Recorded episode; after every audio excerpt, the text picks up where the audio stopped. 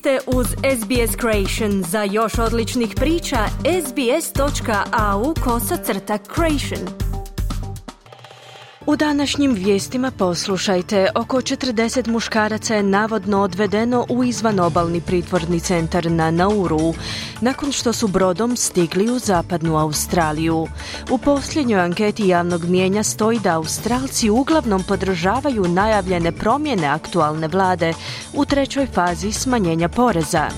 I druga najveća bolnica u Gazi potpuno van funkcije nakon jednotjedne izraelske opsade.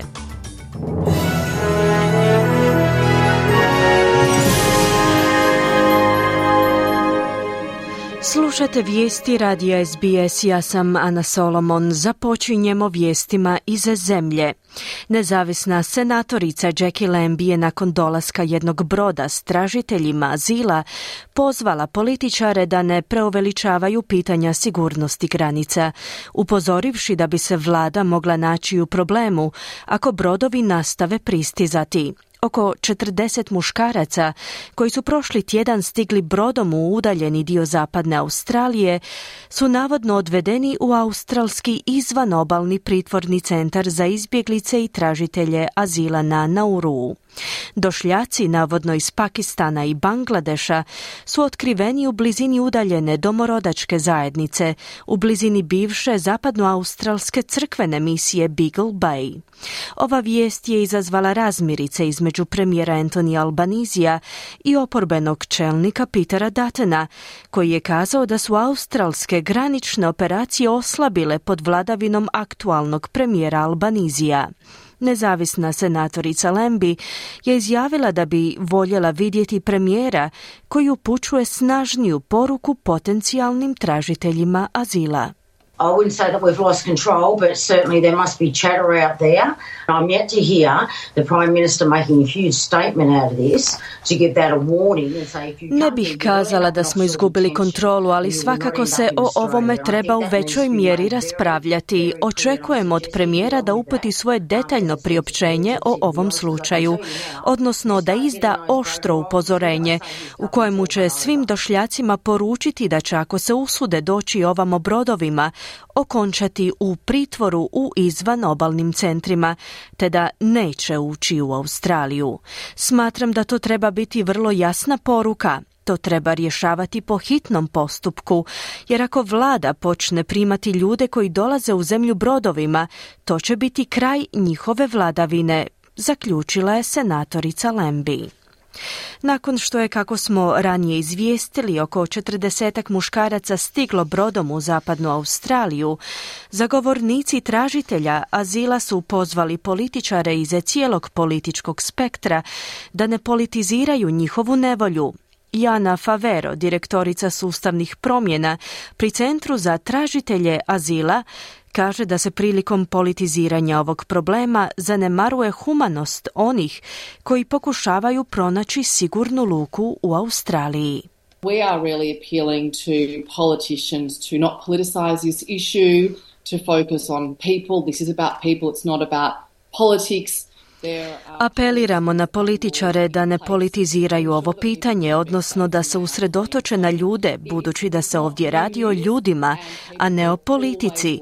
Postoje politike i zakoni koji jamče ljudima sigurnost prilikom bijega u drugu zemlju. Dakle, to nije nova vijest i ljudi će uvijek pribjegavati svim mogućim sredstvima ako su im životi u opasnosti, poručila je Favero. Slušate vijesti radija SBS, nastavljamo vijestima iz zemlje. U posljednjoj anketi javnog mnijenja stoji da Australci uglavnom podržavaju najavljene promjene vlade na čelu s premijerom Anthonyem Albaneseom u trećoj fazi smanjenja poreza. No usprkos tome, ta politika do sada nije uspjela pridobiti veću potporu. Temeljem najavljenih promjena svi porezni obveznici bi trebali ostvariti smanjenje poreza, pri čemu će njih 84% imati veće koristi u odnosu na izvorni plan koalicije. Najnovija anketa Australian Financial Review Freshwater Strategy pokazuje da 44% ispitanika podržava nove promjene, usporedbi s 15% njih kojim se protive. Anketa također pokazuje da su laburisti stabilni i da su u vodstvu u odnosu na preferencijalni izbor između dvije vodeće stranke s 51:49%, dok je Anthony Albanese u vodstvu nad Peterom Duttonom kao omiljeniji premijer s 42:38%. Oporbeni čelnik Peter Dutton je za program Today kanala 9 izjavio kako vjeruje da laburisti nisu dobili podršku nakon najave promjena u trećoj fazi smanjenja poreza, jer je Albanese prekršio izborno obećanje kako bi ih oživotvorio. The Prime Minister's, just flat out lied to the Australian people about tax cuts. When you point that out, people, get that that's what happened. They don't like it. Premijer je upravo lagao australskom narodu o smanjenju poreza. Kada istaknete tu činjenicu, ljudi shvate da se upravo to dogodilo. Ne sviđa im se to i vjerojatno im se ne sviđa što vi to ističete. Mislim da vlada daje naslutiti da se nalazi u problemima kada je u stanju potrošiti toliki novac. Potrošili su desetke milijardi dolara na smanjenje poreza, a što na koncu ne čini veliku razliku. Dakle, to je natjecanje koje traje do sljedećih izbora, no dotada nam predstoji dug put, izjavio je Dutton.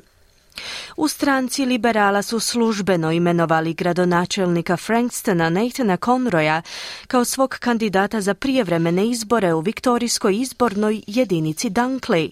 Oporbeni čelnik Peter Dutton kaže da će izbori 2. ožujka biti svojevrsni referendum o učincima vlade. We're not going to wake up after the by-election and find that there's a change of government in Canberra. Nećemo se probuditi jutro nakon prijevremenih izbora i otkriti da je došlo do promjene vlade u Canberri, ali ovo je prilika za Australce da pošalju poruku lošoj vladi. Pošaljite Anthony Albaneseu i laburistima poruku na ovim prijevremenim izborima, ne samo u ime svoje lokalne zajednice, već i u ime milijuna Australaca diljem zemlje, istaknuo je Dutton. Laburisti su u oči današnjeg početka predizbora predstavili svoju kandidatkinju, čelnicu zajednice Frankston Jodie Bellia. Iako laburisti drže prednost od 6,3% u odnosu na koaliciju, očekuje se tijesna borba.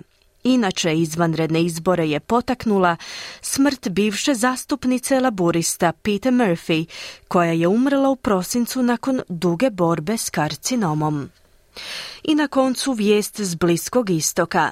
Zdravstveni dužnosnici Ujedinjenih naroda kažu da je zbog nestašice goriva i izraelskih napada druga najveća bolnica u pojasu Gaze potpuno van funkcije. Glasnogovornik tamošnjeg ministarstva zdravstva kaže da bolnica Naser u gradu na jugu Gaze, Kanjunisu, nema struju, kao i da nema dovoljno osoblja za liječenje mnogobrojnih pacijenata koji se još uvijek nalaze u toj bolnici. Većina bolnica u Gazi je stavljena izvan pogona zbog borbi i nedostatka goriva, ostavljajući populaciju od 2,3 milijuna stanovnika bez odgovarajuće zdravstvene skrbi, dok palestinske zdravstvene vlasti kažu da je gotovo 29.000 ljudi ubijeno od Hamasovog napada na Izrael 7. listopada. Nakon što je jednotjedna opsada i racije izraelskih snaga u potrazi za militantima Hamasa zaustavila u pružanju pomoći pacijentima, iz Svjetske zdravstvene organizacije su pozvali Izrael da dopusti njihovom osoblju pristup bolnici. Mirjana Špoljarić-Eger, predsjednica Međunarodnog odbora Crvenog križa, je pozvala na poštivanje međunarodnog humanitarnog prava. War is not a lawless space. You're not allowed to do everything you want in a war situation. You cannot win a war at all costs at the expense of... Rat nije prostor bezakonja, nije vam dopušteno činiti što vas je volja u ratnoj situaciji. Ne možete dobiti rat pod svaku cijenu, na račun civila. Ne možete dehumanizirati drugu stranu, naglašava Eger.